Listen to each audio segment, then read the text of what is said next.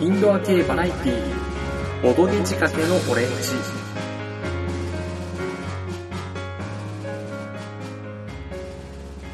この番組はちょっと偏った知識を持つボードゲームショップの店員がボードゲームと好きなことについて語るややマニアックな番組です。というわけで皆さんこんにちはもしくはこんばんは、かぶらぎ P です。お久しぶりになります。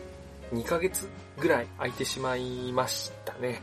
まあ最初に言っておきますと、やる気がなくなったとか、飽きたとか、まあそういったつもりではなく、まあ純粋に理由はいくつかまああるんですけど、ちょっとね、3人で揃うのがなかなか難しいタイミングがあったりっていうのもありまして、プライベートでね、それぞれあの、お仕事の方がちょっと忙しかったり、そういったのがありまして、まああとね、僕がね、ちょっとね、性格的な問題で、まあ、いわゆる真面目、几帳面、完璧主義っていうのがありまして、実はですね、10本いかないぐらい収録してます。で、ボツってます。いや、本当にね、まあ、他のポッドキャストさんとか、やっぱそういうの聞かして、えーいただいてる身ですから、ちょっと自分の聞いた時にちょっと納得いかないなとか、面白くないなとか、もっとこうしたいなとか、まあ、それで、えーまあ、そういうのもあって、なかなか更新ができずにいましたが、まあ、ちょっとね、周囲の方から、あんまりそこまで気負わずにね、もうちょっと気楽にやったらいいんじゃないかみたいなね、お声をいただきまして、ぼんやり続けていこうという、安心して、安心してください。まあ、あの、本当に、のんびりやっていきますよということです。でですね、今回は、ルーシーさん、そして僕ともう一人初登場かな、クーさんっていう方とですね、まあ、3人で、シンゴジラの感想をちょっと喋ろうかなという感じになっておりまして、ボドゲのお話は一切しません。久しぶりで、ボドゲの話しないっていうのはちょっとあれなんですけど、今回のこの収録はですね、本当に映画を見てきた直後に収録しました。なんで本当によくある映画館で見終わった後に、あそこ良かったよねとか、あのシーンがね、みたいなノリでずっと喋ってるんで、まあ、まずネタバレがすごい。もうオチまで全然普通に話し合ってます。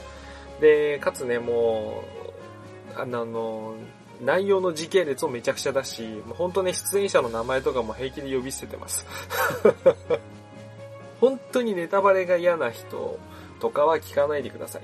どちらかというともう本当に見た人向けですので、そちらご了承ください。っていうのをちょっと先に言っておこうかなと思って。はい。で、ネタバレというほどでもないんですけど、ちょっとこれからね、シンゴジラ見に行こうかな、みたいに迷っている人は、ちょっとこの後の参議院会は、ぜひ聞かないで、えー見に行ってから聞いてほしいな、なんて思うんですけど、ちょっと見る前に3点ほどね、僕が思ったことを、まあつらつら言わせていただきます。あの、こちらに関しては、まあ、ネタバレではないんですが、本当にフラットな気持ちで何も、あの、他の人からのそういった、あれこれの指図をね、受けずに見に行きたいという人は、もうこの時点で、えー一旦止めていただければと思います。じゃあ見る前にということで、まず僕からの意見が3つ。1つは、あなたが思っているゴジライメージ、ゴジラ像ですね。それは忘れましょう。はい。まあ、ちょっとね、ネットとか、まあ、ツイッターとかでね、どの感想とかを聞くんですけど、まあ、賛否両論ですね。まあ、結構ね、いろんな意見が出てしまっている一つの要因として、あくまで僕個人の見解なんですけど、僕の私のゴジラ映画っていうのはこういうものだよねっていうのが、それぞれにどうもあるみたいで、それで見てしまったがゆえに、思ってたのと違うみたいなのちょっと起きてるかな、みたいな気がしますので、そういった、あの、イメージは一旦忘れて、まあ見てくださいと。そして、えー、もう一つ。もちろんね、久しぶりのタイトルでね、2とかじゃないとはいえ、まあ、今回のシン・ゴジラ、今までゴジラとかを全然見たことないって人もいると思うんですよ。まあ、それではゴジラを見たことない人はどうなのかっていうところで言うと、全然楽しめるんで見に行きましょう。あの、しかもですね、エヴァンゲリオンの監督とはいうものの、じゃあエヴァンゲリオン見たことないですとか、全然大丈夫です。楽しめます。そしてもう一つ、非常に人間ドラマが多いので、ちょっと小さい子、お子さんはちょっと退屈になってしまう可能性があるので、ご注意ください。専門用語が非常に作中に登場するんですが、一切そういった説明はありません。まあ、この辺がね、見る前にね、ちょっと僕の方から思ったことという。で、一点、これはちょっとネタバレになってしまうので、まあ、この辺から怪しいなと思った人は止めていただきたいんですが、最後に一つ、怪獣プロレス、それには期待しないでください。これなんでかっていうと、作品のベースとなっているものはおそらく一作目、白黒ですね、モノクロ映画の初代ゴジラなんですね。初代ゴジラ見たことある人、見たことない人、まあいるとは思うんですけど、こちらはですね、ゴジラしか怪獣出ないですよね。はい。まあ本当に自衛隊 VS ゴジラみたいなね、ところがありまして、あの人によっては、ゴジラといえば、まあバーサス〇〇みたいな、ゴジラと怪獣が、まあ、殴り合いのプロレスをするのが面白いじゃんっていう人もいると思うので、ちょっとそういった方は、あまり期待しないでくださいというのがあります。そんなところですかね。はい。というわけで、ここからネタバレ全開のパート3人での感想ですね、に入ってしまいますので、まだ映画を見てない人は、ぜひ映画を見てから聞いてくださるようお願いいたします。それでは、お聞きください。どうぞ。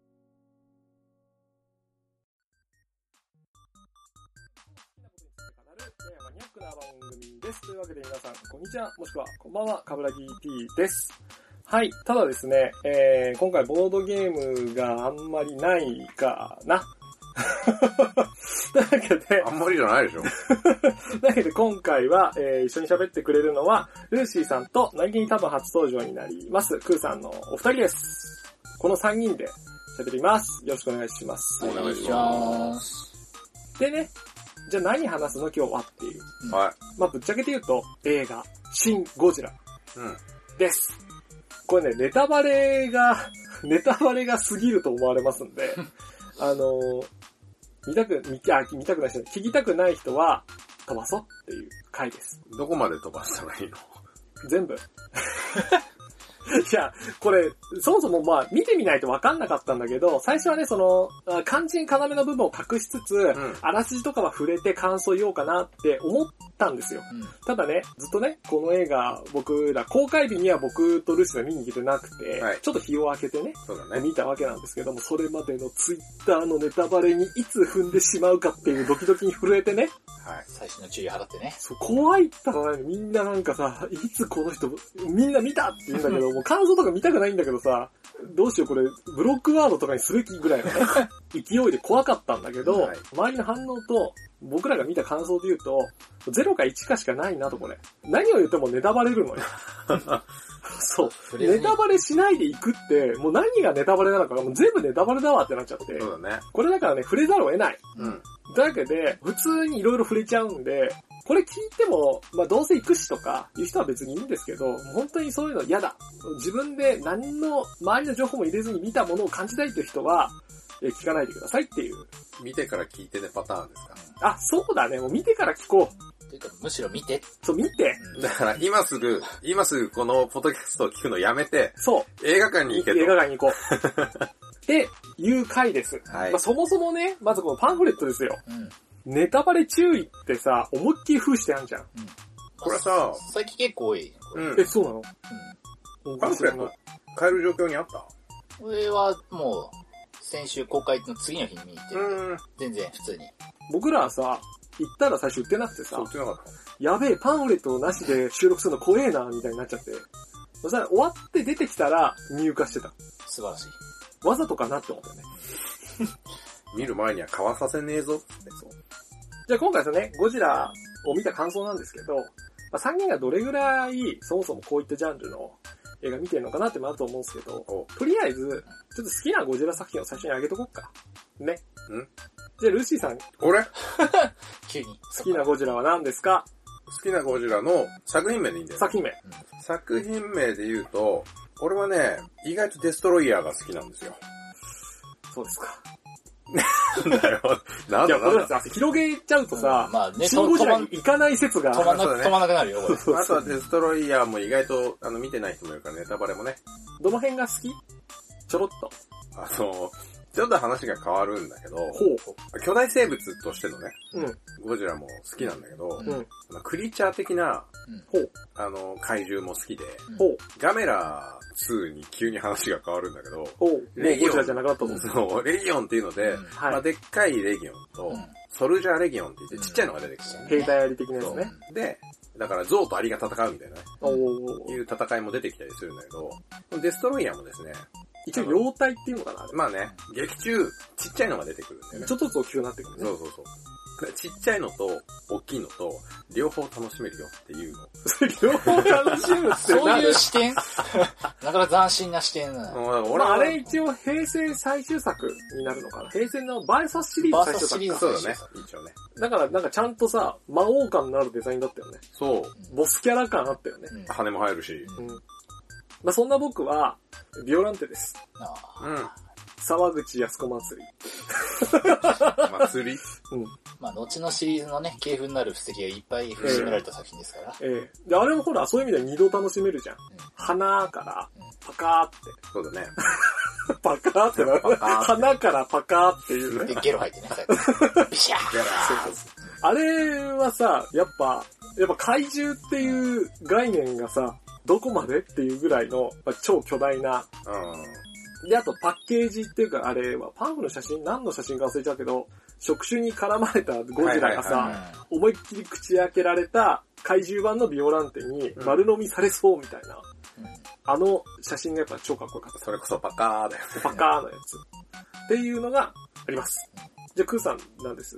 まあね、まあねビオランテもね、いやー、デストライもいいんだけど、やっぱ、まあ、メカゴジラですから、VS メカゴジラですね。ああ、VS のメカゴジラね。ですいいよね。背中にくっついちゃう方ね。ガルだね。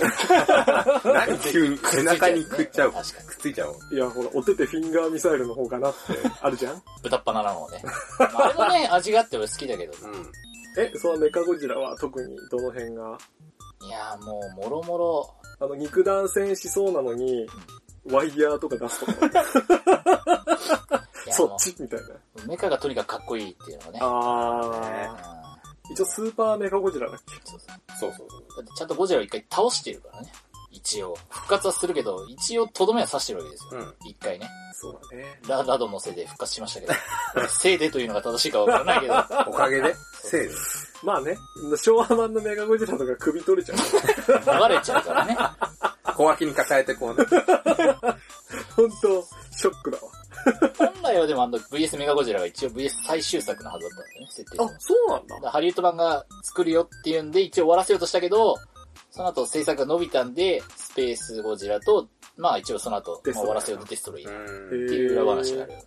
っていうね、裏話を知ってるぐらい、まあね、ガメラの話にそれたり、もうこの3人は結構見てるよっていう怪獣映画大好きで。すす。世代だしね。ええそうだね。先挙げたのが VS シリーズっていうね、え え世代がバレるやつ。えー、もろなやつち。な、ちなみに僕はミレニアム以降はほとんど見てないです。あ、そう。2000以降のやつね。一応見てるよ。ちょっとキリュウとかわかんないです。ちょっとね、ハムスター野郎に邪魔されつつも。映画館でね。あの頃はね。そうっす。ただ一応ファイナルウォーズだけ見た。あ、そう。まあ、でもな、賛否あるけどね。うん、いろいろね。はい。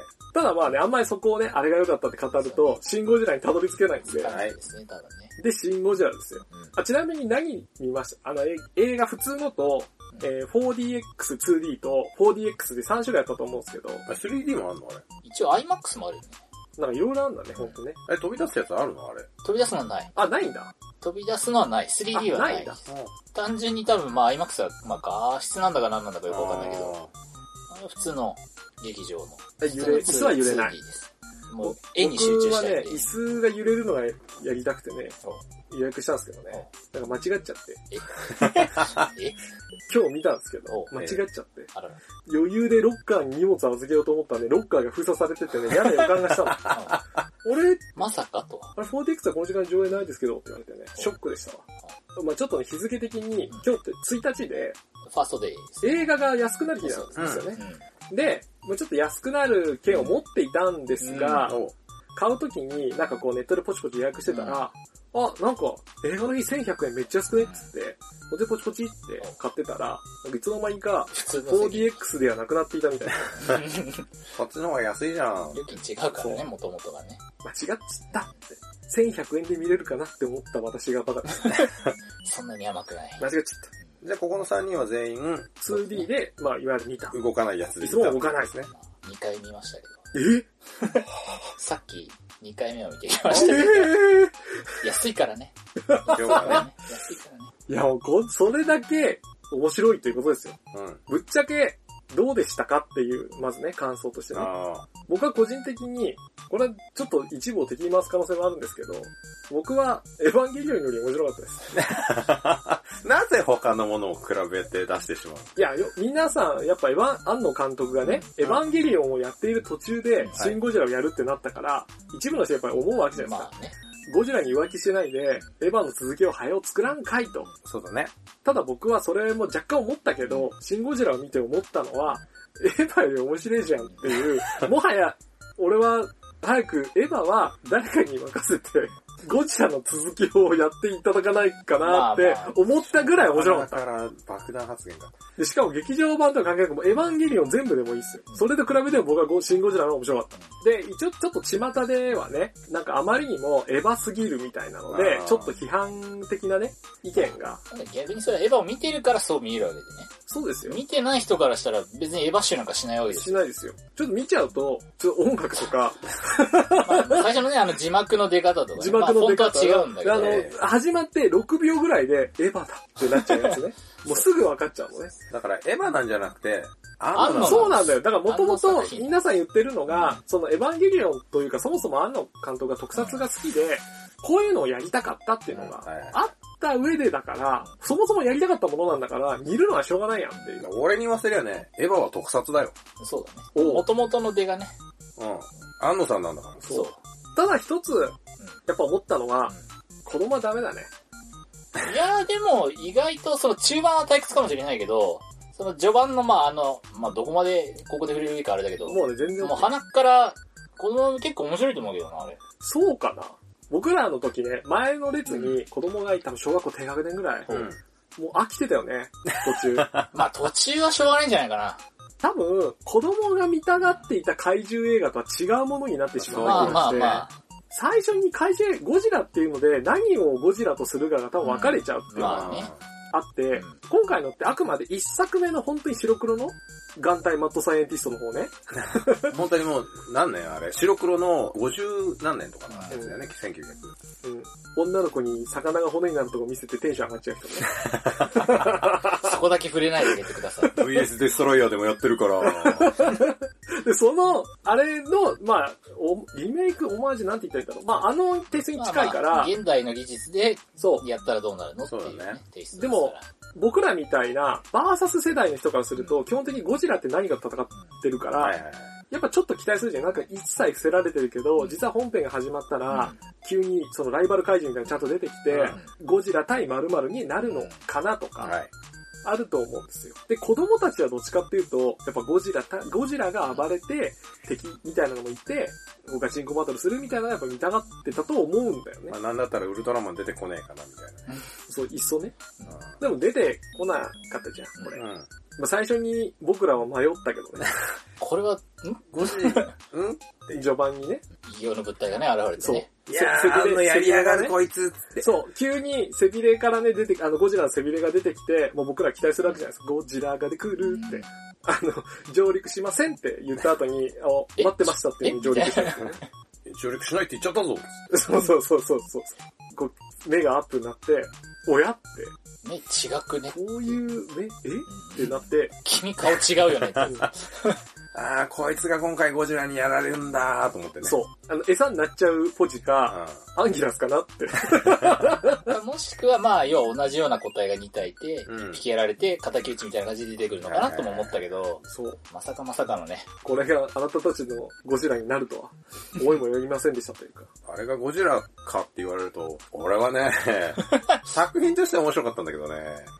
俺あの作品すごい面白いけど、ゴジラかゴジラでないかで言ったら、ゴジラではないとは思っている。へー。安野の怪獣。まあまあまあ、まあ。あ、そうなっちゃう。安野の怪獣。ああ、俺は普通にゴジラなのかなーっていう。うん。まあじゃあゴジラって何なんだよって言われると、いやまあねなるけどまあまあまあね。でも子供にはちょっときつい。やっぱ、どうしてもね、リアルとフィクションの間ってうんもちろんあると思うんだけど、そこを今回すごく多分今までの作品の中で一番リアルに寄せているのかな。まあ多そ少、ねあの、フィクションはあるけど、本来だったら映画的には面白くないなと思ってカットしちゃう部分ってあると思うんだけど、はいそこをカットしてないじゃん。だから、まああの、いわゆる会議シーン異常に長いんじゃねえかみたいな。はい。こんな大人たちの会、しかも何を言ってるかよくわからないみたいなね。なんだったら大人もよくわからない。そう、僕らも見てもわからない。専門用語の羅列ね。うん。富の作品ばりに専門用語がゴリゴリ出たよね。でもそれが、造語じゃないんだよね。ちゃんとね、うリアルに乗っ取ったあれです。うんそうそうそうそうそう。あの、某ブレンパードみたいに何でもかんでもオーガニック的な何かとかってい やめう、てあげて。何でもオーガニックみたいなそ。うね。あえてなのかな。絶対字幕の表示時間と僕らがそれを読むスピードが合ってない。まあなんとなく流そうし読みしてね。字幕に次ぐ字幕、そして細かい部分にも全部字幕を入ってる。あ、結局法律出たもんね。バーって出てきたから法律出ちゃうもんね。あの、学者のカッコ仮っていうのがちょっと面白かったんだけどね。有識者会議に出てくる3人のそうそう学者さん、カッコ仮、カッコ仮、カッコ仮。名前がねそうそうそう。今、合流中で今せ欠席とかさ、そうそうそう。ああいうのすごいなと思って。やっぱり、安野監督らしいっていうのは、本編に関係ないどっかの描写で、ちょっとした間を入れるんだよね。はい。あの、なんでもない風景をパッと入れるとか、はい。あの辺はすごい確かに、すごい強かったよね。あとさっき言ってた有識者会議のさ、3人が並んでる時のあの、微妙なね。空気。そうね。あれあれ？これなんか違うよな、みたいな、そういう空気をね、絵で漂わせるっていうね。ね個人的にはやっぱあのー会議の自分たちの基地を作る時のコピー機が一斉にガガガって並ぶとことか、あの、ひたすら並んでる PC とかに、廃棄って、貼ってあるやつとか、あの辺の演出がなんかぽいなって。実にあんのっていうかね。ね。で、あの、結局の鉄骨だけ映しちゃうみたいなのは完全にカレカノ感があって。そう、だからあの、後ろにニュースがさ、ガーッと喋ってる時に、なんかみんなでワイワイ言いながら投稿のところ入れたりとかね、意味ないところ入れるみたいなね。あれ、ツイッターのシーンでさ、アスカのアイコンの人いたよね。知らない。強見とるのは全然見やがったない見てない。多分、ちょっと間違いかもしれないけど、一瞬、あ、アスカのアイコンだって。目ざといね、文字をの必死でさ、ね。いや、なんかそういうところに、あの、入れてくんなっていう予感がしたんだよ、一 瞬これ勘なんだよ。野生の勘なんだよその、カレカノとかでも、一瞬だけカオルくんが映るとかあったんですよ。えー、知らない、それも。彼氏彼女の事情で、一応ワンシーンで、見た目が昔と全然変わっちゃったキャラが出てきて、うんそいつが出てきた時に主人公が、あれ誰だろうこいつっていうシーンがあって、その時に、私の誰だろうって言って、一瞬こう、カットで、いろんな今までの人がこう出てくるんだよね。あ家族とかう、ん誰かなってパッパッパっていろいろ出てくる中に、カオルくんとかがいて、お前会ったことあんのかいっていう。ーそれもよく見つけたね。それでスローしたら多分気づかない。コマ送りしたの？素晴ってらしいうねいねの。もあったから、あのあんなに画像アイコン出てくると、ちょっとしたお遊びあるだろうって思うと多分アスカっぽいのがいたかなと。ちょっと確証はないけど、一回しか見てないし。ついつい文章の方追っかけちゃったよね。そうね、なんかネタがね、転がってるんじゃないかと追っちゃうよね。そしたら画像の方に転がってたそうなるほど。ネタというと、だからさ、すごいいっぱい有名人も出てたみたいじゃん？まあでもあれはね、やっぱり特撮のいいとこだよ。うん。ああいうお遊びをどんどん入れていくっていうのはね。ちょい役でもね、うん。ちゃんと役割を持たせてね。小出圭介とかね。そうそうそうう。ん前情報にさ、一応出てくる人はある程度出てたんだけどね。それがどういう役回りかってあんまり見てなかったからそう、だね。小出圭介がパッて出てきた瞬間に、あもう一回ぐらい出るのかなと思ったら、それだけだからね。そこから出てこないっていうね。斎藤匠とかね。そうそうそう。今でこそ主役クラスね。うんだから、ちょい役で言うと僕らがやっぱあるあるなのは、自衛官周りにピエール滝出過ぎ問題。軍人系多いからね。あの人ね、あんなんばっかり、滝ねサイレン2でもそうだったしね。あのね、ほんとね、この人いろんな出てきてくれるけど、うん。なんか、もうほんとここのポジよねっていう。だから、ピエール滝出てくる時にさ、気づいた時に、ここ笑っていいのか、でも本人めっちゃ真面目にやってるいや、しそ、れはね、ハマってたしね、しっかりね。本当に。いや、もう一番そのちょい役で笑ったのはね、マフィアカジタですね。後ろにずっと立ってる。そうそうお前かよみたいな。なんかさ、違和感バリバリの。セリフもほぼないじゃん。で、シーンもそんなないんだけど、存在感がね、まあ、いい意味で悪い意味でありすぎるんだよね、きっとね。ふふってもう周りも笑ってたからな、瞬間は。お前みたいな。あとあの、わざとだと思う、石原さとみのあの、ネネイティブ的な？ちょっと、英語をわざと入って、イラッとする喋り方感が、はいはい。アスカかなって。そういう視点？アスカ感あるよね。すごいよねま。やっぱ、安野、安野の色が？そう。いや出ちゃってるの、かでもなんかちょっとポジション的には大人になってアスカみたいになっとんな。高学歴でさ。まあね。そしたら、あの、年取った美里さんが防衛大臣みたいやめてあげてください。やめてあげてください。かっこよかったじゃないですか。じゃあな。いやいや、じゃあ別に俺何も言ってない。いい、じゃあ主人。公くっそ前向きになったシンジ君じゃん。ああはならないかな。ああ、ならない。そこまで熱血感かな。国民のためにって。ちょっとえー、ならない。お互い国のリーダーになろうね、みたいな。いや、シンジ君のキャラじゃないでしょ、どう考えても。僕がネルフを仕切るみたいな、そんなタイプじゃないでしょ。いや、だからもう歯からの分岐かもしれあなあ、なるほどね。平行世界的な。い。なんだこれ。じゃあ、あの、環境局だかなんだかな、あの、生物課長補佐の女性の方、あれは綾波ですか？いや、大人になった綾波ど。っちかというと委員長タイプですよ。結構、特撮あるあるだと思うんだけど、昔別の作品とかで出てきた人がさ、出てくるってのあるじゃん。で、特撮系に関しては、特に、まあ、俺の感じ方だけど、特撮ってほら嘘じゃない。ほらほら。でそこにリアリティを入れるためにね、結構役者は、あの、経験豊富とか、うん。あとはあの、舞台出身とかね、結構その、大げさ、若干大げさぐらいの感じの人たちがガンガン入ってくるから、同じ人がいろんな作品にちょこちょこ出てるじゃない。だから、そういうのを見ると、あの、他の作品の、あの人が出世したのかなとかさ、名前確実に違うんだけど、あの人がいずれこうなるのかなって思うのが楽しいよちょっ。とワクワクする感じね。それだから今回だとさ、佐野史郎出てきたらクトゥーフになっちゃうのかなやめてください。う ん出てきてないからさ、面白い。安部寛出てきて、ゴジラーってって、ミレニアムのね、やってくれたら。ここからここまで来たか。とかね。だから、アメヒロシ特撮出演率高いからね。意外とね、うんいいっすね、ガメラの刑事のおっちゃんとか出てきてくれるね。またここでも。また出てきちゃう、また遭遇しちゃうの君みたいな。だからまだ原発のところにラサールシールパターン。警備、警備でしょ。シールだね。でもなんか出てきそうだったもんね。そうね、雰囲気はね。うんそうそうそう。まあ言っても、さ、これもあの、パフにも書いてあるけど、どうしても日本の映画だから予算ってものがさ、ハリウッドに比べたら少ないじゃん。はいはいはい。でそうするとどうしてもさ、CG とかね、うんハリウッドの一級品に比べるとさ、荒いというか、おやおやってなとこもあるじゃん。ネットでもいろいろ言われてるけどね。うん。まあでもそこを俳優さんのあの演技で気にしないというかね、引き込ませるような。引き込ませる。あの人たちが本気でああやって演技をしてくれることで、本当にあんのかなって没頭できる。そのチャッチーさんに気を取らわれないにしてくれるというか。でもそういうのって、やっぱアニメじゃ難しいかなと思って。ここは実写なまあ全部フラットになっちゃうからね、アそうそうそう。アニメだとフラットなところが、実写だからこそできたなっていう気はして。あんまりだからさ、演技力でとかってあんまりアニメはないかなって感じ。まあ、ないとは言い切れないんまあね声優さんのね、いろいろ、ね、うん演技とかもあるけれども。本題はシンゴジラですよ。だからこれネタバレ気にしてるけど、やっぱりネタバレの一つは、攻撃方法？攻撃方法？ゴジラの。まあ、ほとんどラミエルさんですよね、今回のゴジラ君は。あれなんつうの？セビレビーム？まあ、昔でいう対外放射ですね。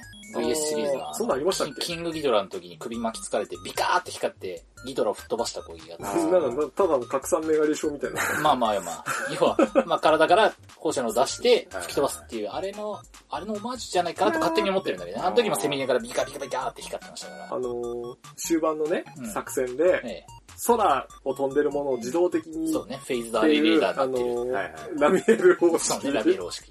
で、みんなピャーってなってる中で、主人公たちがさ、みんなあの、それを見ながら作戦を遂行していくんだけどさ、みんなヒヤヒヤだっただろうね、あのまあ、最初。かすめたら死ぬでっていう、あの、防護服煽りで、空にずーっと線がビピーンってなってるけどさ、あこれれ、いつこっち来るかわかんないじゃん。それでなくてももうすでにあ、ねあ。げくさ、尻尾バージョン出てきたじゃん。そうね。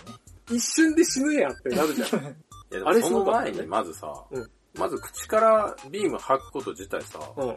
そこまでのリアル路線からはあんま考えられなかったじゃん。でも、第2弾の予告で、ギリギリのとこまで映してたんだよね。下顎がパカって開く直前までパねッ。カーンしないとき。パッカーンあパッカーンはした。ら炎をブワー出してまさかそれが、ちょっと喉絞ってみたら、あ、意外とあのメーザー砲みたいになったぞ。ビャーみたいなね。一瞬でヘリごと退場する総理の皆さんが やっと男気見せ始めた途端に、みたいなね。多すぎで。まとめて。はここ動くわけにはいかないんだ。いや、行きましょう。そう。で、しかもあのみたいな。で、そしたら。そう、撃墜の瞬間を誰も見てないからそうね、総理みたいなのが一切ない。行方不明感だけがこう、今回さ、その人がっていうのって、そう、死者はいっぱい出てるんだけど、あれ PG 配慮かね？あんまりその、いわゆる、人が死んでいるっていう描写が、一応、まあ、匂わせるシーンはもちろんいっぱいあるんだけど、実際に死体みたいなのをとか、あと出血だとか、一応なんかあの、ほら、瓦礫の中に足だけ足出てるとかはあったけど、言ってもそれぐらいあ子供に配慮というか、そういうのなのかね。ああんまりなかったね。ただ今まで以上に人死んでるけどね。おそらくね。さっきのあの、まあ、あの、熱戦の後はね、もう完全に、そうそうそうそう とんでもないことになってますから、あれ。で、ちゃんとその辺リアルに、本当にもし怪獣災害が東京で起きたらどうするみたいなのはすごい徹底してて、うん。その徹底の仕方は僕はすごい好きだったかな。一応5年経ったとはいえさ、その311のさ、震災のねがあった後の映画だし、うん一応、そういうシーンはって言うけど、怪獣映画だからどうしてもさ、津波っぽいものも起きるし、うん。瓦礫がとかって、あえてああいうシーンを見せてくるじゃん。でも意図的に今だからこそかなっていうところもあるんだけど、ここまで抑え、まああれ、うん、まあどうなんだろう。僕はあれはすごいいいかな、いいやり方だなというか、うん、まあ最終的なオチまで含めてきちんと持ってってるなっていう感じはしたかな。そう最後言った、えースクラップビルドっていうね、セリフが出てくるんですけど、はい。まさにそれだなっていうところもすごい良かった。破壊された都心をこれからみんなで復興していくんだ。そうそうそうそう。あのシーンで俺はすごい大ガードを思い出した。唐突な大ガードでちょっと大ガードでしたけど。懐かしい。東京壊滅から俺たちは這い上がっていくんだ。完全にゴジラが東京のシンボルになるやつね。あれどうするんだろうね。凍結してるだけですからね、あれね。うんまあ、いずれ動き出す可能性もっていう話だったからね。うん。うん。格闘でくからね。そうね。1, 1時間何分後に、ドーンですからね。全部が全部じゃないんだけど、うん実は最近の海外のねうん、怪獣映画とかって、昔よりも、昔以上に結構なんかその、神風特攻的な終わり方が、うんまあ多くて、で、今回のシン・ゴジラは、それをしなかったじゃん。うんああ。それも僕はすごい好きです。でも結構なんか海外そういう何？あの、仲間を助けるためにって多いよね、意外と。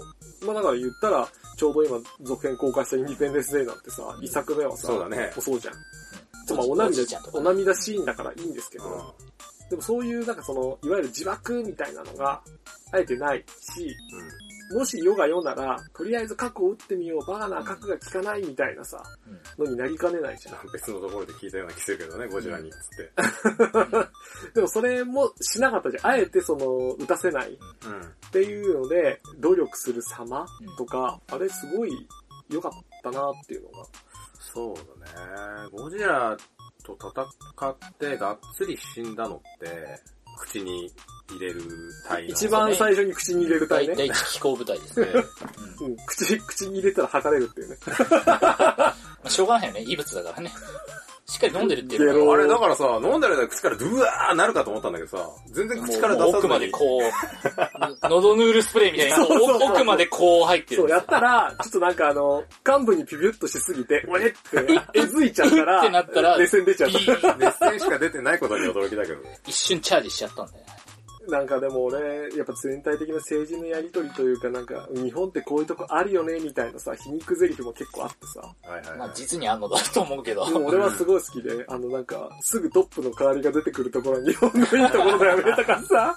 まあ、セリフとして出していうね。さ、あれはでもいいなって思う。あの、会議をしたくないけど、会議をしないと話が進まないのに、会議をするのにいろんな証人がいるのとかさ、はいはい。なんかめんどくさい感じすっごい出てたじゃん。うんあれ面白いなと思って。まあ、ただそういう人間、なんだ、群像劇うん。の部分もいいけど、やっぱり特撮好きとしてはね、そうだね。僕以上にやっぱルージーさん特撮好きですから、うん、CG の話もそうだけど、やっぱりね、その無駄に CG を使ってないってところが。そうね。まあ、あらが出るからかどうかってところはまあ置いといて、意外とやっぱりミニチュア使ったりとか、爆破のシーンとかね。そうそうそううん。あ、これ CG じゃねえなっていうシーンもあるし、まあ、ここぞというところでね、ビルをあのビームでなぎ倒すとき、うん。そこまで実写だったのを一瞬で CG に変えるとか。ね。うんとか、いうところがありつつ、やっぱり一番は電車だよね。もうみんな、興味津々のやつね。そう。あれ、鉄道会社の人どういう気持ちで見てるんだろうって思ったよ。で も結構ね、ゴジラ世代多いからね、意外と許可降りるんだと思うよ。逆に今だからこそ許可が降りるんだと思う。本当よく線路上にゴジラいたね。そこにいてくれたからこそのだから立案した作戦ね。